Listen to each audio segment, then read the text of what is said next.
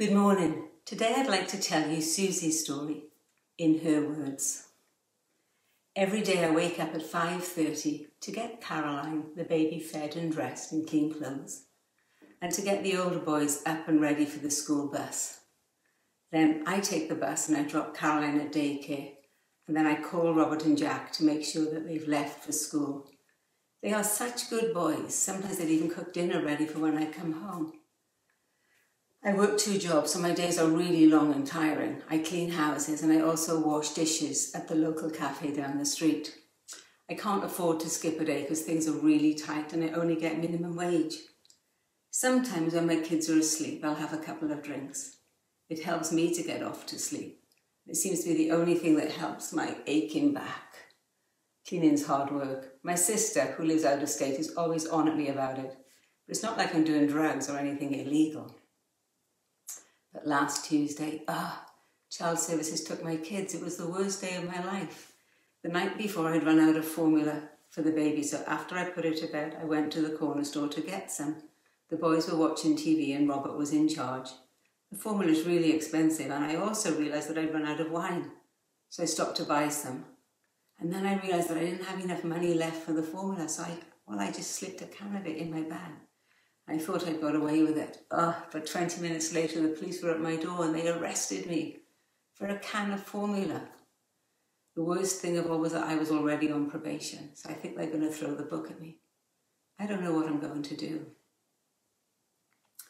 I wonder what you thought as I read out that story. Did you think things like, I can't believe she left her kids alone, or she should be ashamed of herself buying alcohol before formula, or, huh, she's on probation too, typical. Or did you think, whoa, she's in a tough spot. That's a lot of responsibility to carry alone. That's awful that she can't afford to miss a day of work when she's in so much pain. Mind you, alcohol's not the solution. Did you find yourself judging Susie's actions or was your heart moved because of her plight? In all likelihood, you probably experienced a little bit of both. Her story likely triggered certain reactions in you depending on your own experiences and your cultural viewpoint. If you'd been in a similar situation, you might have been more empathetic, but maybe not. Might have made you harder hearted, as in, well, I have a lot to deal with too, and I didn't do that, whatever that might be in your eyes. Because in truth, most of us have a list of things that we deem okay and forgivable, and another list where we think that somebody has stepped over the line.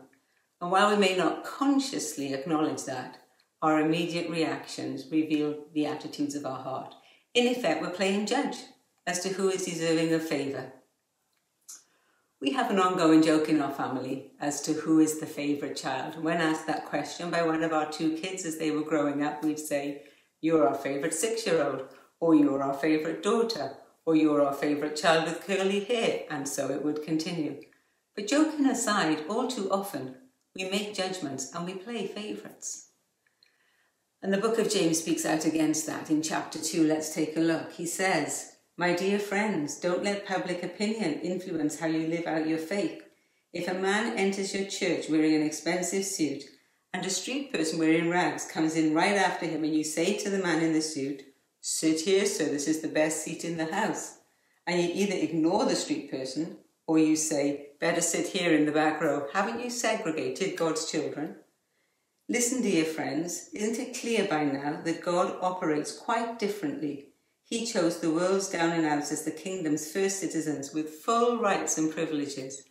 This kingdom is promised to anyone who loves God, and here you are abusing these same citizens. Well, this passage is speaking about favouring rich people and therefore discriminating against the poor, but it does have a wider application. We're told that the kingdom is promised to anyone who loves God, and therefore it's not for us to decide who is deserving of favour, especially if we're judging by what we see. In fact, the passage goes on to say, You do well when you complete the royal rule of the scriptures love others as you love yourself.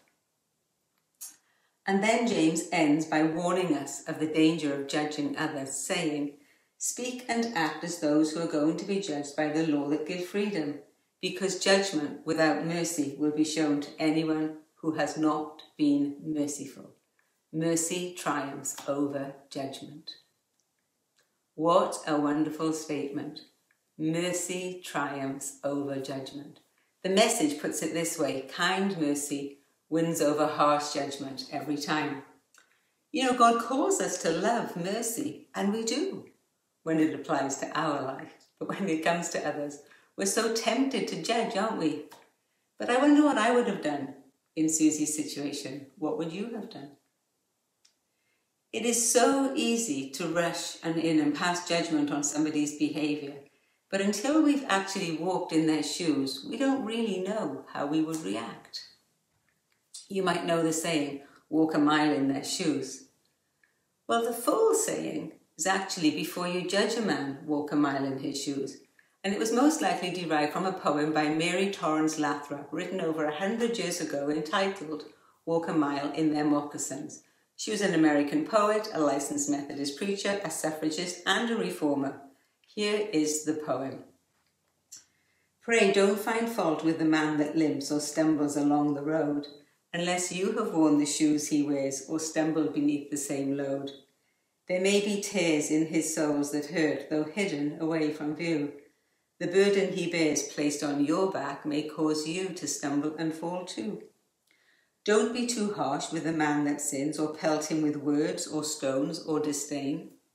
Unless you are sure you have no sins of your own and it's only wisdom and love your heart contains. Don't sneer at the man who is down today unless you have felt the same blow that caused his fall, or you felt the shame that only the fallen know. For you know if the tempter's voice should whisper as soft to you as it did to him when he went astray, it might cause you to falter too. Brother, there but for the grace of God go you and I, just for a moment slip into his mind and traditions, and see the world through his spirit and eyes before you cast a stone or falsely judge his conditions. Take the time to walk in his shoes. And walking in someone's shoes is seeking to understand their experiences, their unique challenges, their thought processes, their hopes and their fears. When we say, put yourself in my shoes, it's a cry for empathy and understanding. It's a heart cry that says, please don't judge me too harshly. In fact, the original title of this poem was Judge Softly. And that poem contains a saying that I heard often growing up, particularly when I was being judgmental, was quoted to me by my mother There, but for the grace of God, go you and I. But it's so easy to forget that. I am who I am by the grace of God. G R A C E, great riches at Christ's expense. I didn't earn them, by grace I was saved, not because of anything I've done. By grace, God has lavished his great kindness on me. He's adopted me into his family. He's filled me with his spirit, and I've been transformed. I deserve judgment, and he showed me mercy. Now, if grace means getting what we didn't deserve, then mercy is not getting what we do deserve, which is judgment. When I was still a sinner, my life in a mess, Jesus died for me. You see, Jesus came to earth and he walked in our shoes. He completely identified with us in our sin and laid down his life so that we could be righteous and whole. but now we are the body of Christ on this earth, and he asks us to do justice, love mercy, and walk humbly. And if we want to know what that looks like, let's look at Jesus one time as he was speaking at the temple the teachers of religious law and the Pharisees brought a woman who'd been caught in the act of adultery. They put her in front of the crowd, saying, Teacher, this woman was caught in the act of adultery. The law of Moses says she should be stoned. What do you say? And they kept demanding an answer. So he said, All right, but let the one who has never sinned throw the first stone. But when they heard this, they all slunk away, beginning with the oldest, until only Jesus was left in the middle with the woman in front of the crowd. And he said to her, Where are your accusers? Didn't even one of them condemn you? No, Lord, she said. So Jesus said, Then neither do I. Go and sin no more. You can find that story in John chapter 8. His heart is soft and tender towards those who ask for mercy. In his book, Gentle and Lowly, Dane Ortlund asks us this question Have we considered the loveliness of Jesus' heart? It is a heart that walks us into the bright meadow of the felt love of God. It is a heart that drew the despised and forsaken to his feet in self abandoning hope. It's a heart of perfect balance and proportion, never overreacting, never excusing, never lashing out. It is a heart that throbs with desire for the destitute, gentle and lowly. Jackie Pullinger, who preached the gospel to drug lords in the walled city in Hong Kong, had a lot to say about our hearts. She suggests that God wants us to have soft hearts and hard feet. But the trouble with so many of us is that we have hard hearts and soft feet. What about your heart? What about your feet? You see, soft feet wouldn't go near Susie. They would tiptoe past lest things get messy, or they'd avoid the path totally in case it got too painful or just took up too much time. And when we keep our distance, it's much easier to have a hard heart. And a hard heart might say, serves her right, she deserves all they throw at her. If she hadn't bought alcohol, she wouldn't have needed to steal. And our harsh judgment may just confirm her worst fear and support the lie of the enemy that says, You're not good enough. God could never love someone like you. And she'd probably throw up a wall of resentment to protect herself, telling herself, Christians don't understand. They just judge. I don't need them and I don't need their God. But if we walk by the Spirit and keep in step with Him, obeying His promptings to go into hard places to lighten others' loads, our feet become hard. And often in the process of going, God softens our hearts because hard feet would get close enough to see Susie's face and hear her story. And when the story has a face and a name, our hearts are much more likely to be moved by compassion. We begin to see the need behind the behaviour. She is experiencing social isolation on the one hand and poverty on the other hand, both key factors in determining somebody's levels of interactions with child services and the criminal justice system. She has unmet needs. She could do with a better job with benefits like sick days and healthcare. Transport would make life so much easier, and she really needs a support network. Basically, she could do with some good news that it need not always be this way, but there is hope for a better future. And boy, oh boy, do we have good news. The good news that Jesus died for her to take her shame, that he heals the brokenhearted, that he is not counting her sins against her, so neither do we, the good news that God sets the lonely in families and He uses His people to lighten their loads, to perform acts of kindness, and to create slack in tight situations. The good news that God loves her. Ortlund says the world is starving for a yearning love, a love that remembers instead of forsakes, a love that isn't tied to our loveliness, a love that gets down underneath our messiness a love that is bigger than the enveloping darkness we might be walking through even today.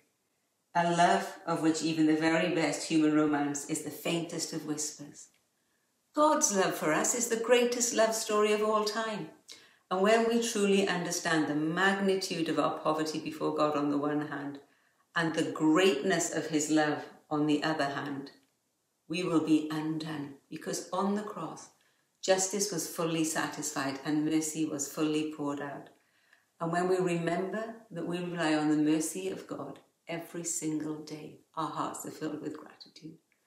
And when we're saying thank you, it reminds us that every good thing that we have comes from His grace. We didn't bring anything to the table.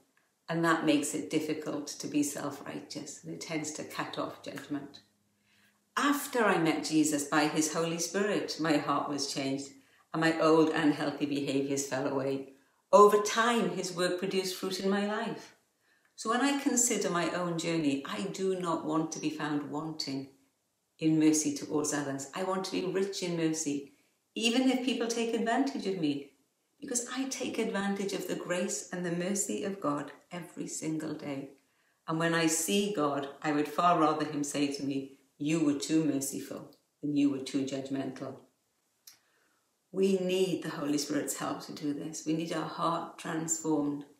When we walk in step with the Spirit, He enables us to put ourselves in somebody else's shoes, to answer their silent but heartfelt plea for kindness and understanding.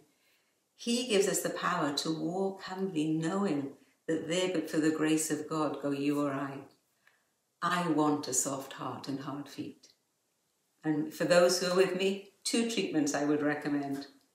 Just like plaque can build up in our arteries and limit essential blood flow to the body, self righteousness and judgment towards others limits the flow of mercy in our lives. It makes us hard hearted towards others. We need a spiritual atherectomy to eliminate the plaque of judgment. Fortunately, no physical surgery is required. This procedure takes place through prayer. So set some time aside to sit with God, give thanks for all you've received, and invite the Holy Spirit to examine your heart and to bring transformation. Ask Him to show you where have I been harsh, Lord, and judged others? And then confess your sin and ask for His forgiveness, and then soak in that forgiveness and His grace and His mercy. Ask Him to give you a deeper understanding and awareness of His love and His mercy for you and others. And each day, ask the Holy Spirit for the grace that you need to choose mercy over judgment in your attitudes, your actions, and your words. That'll soften your heart. But what about feet? In all honesty, hard feet, eh, calluses and bunions and so on, usually in need of a pedicure before we reveal them to the summer sun. I prefer cute, soft baby feet. I mean, who doesn't? But Jackie Pullinger's phrase, soft hearts, hard feet, turned it upside down for me about what qualifies beautiful feet. Think of the scripture in Isaiah 52 how beautiful on the mountain are the feet of the messenger who brings good news. We need to go get a spiritual pedicure to harden our feet, but this treatment doesn't involve sitting down and soaking because our feet get hard as we go. So let's go and let's dare to ask Him who we can serve or forgive. Whose load can we lighten? What act of kindness can we do? Be obedient and do what He says because you never know where it might lead. Take baby steps if you need to. Start by being soft hearted and hard feeted at home with your family the Spirit might just be asking you to walk across the kitchen or across the office to a colleague because loving mercy begins with those closest to us and it involves our attitudes, our actions, and our words. And speaking of words, a few last words from Jesus sums up everything we've talked about today. In everything, do to others what you would have them do to you, for this sums up the law and the prophets. That's another way of saying love your neighbour as yourself. The Susie that I told you about today was a made up character. But that kind of situation is far from fictional. There are many Susies out there, and Sams, and Catherines, and Jacks, caught between a rock and a hard place, just waiting for good news. So let's go with soft hearts and hard feet. Keeping in step with the Spirit, we have good news to share the good news that mercy triumphs over judgment. And you know, if you have found yourself between a rock and a hard place, and if you are without hope and you don't know Jesus, can I encourage you to come to Him today? Surrender everything to Him your life, your situation, everything. Ask for forgiveness for the things that you've done wrong and ask Him to come into your life and heart today. You will find Him full of love and mercy. He has promised to be with you forever and He will never leave you or forsake you. Put your trust in Him today. If you'd like to talk to someone, you can get in touch with us at hello at newfrontierschurch.com. Soft hearts, hard feet. Let's go.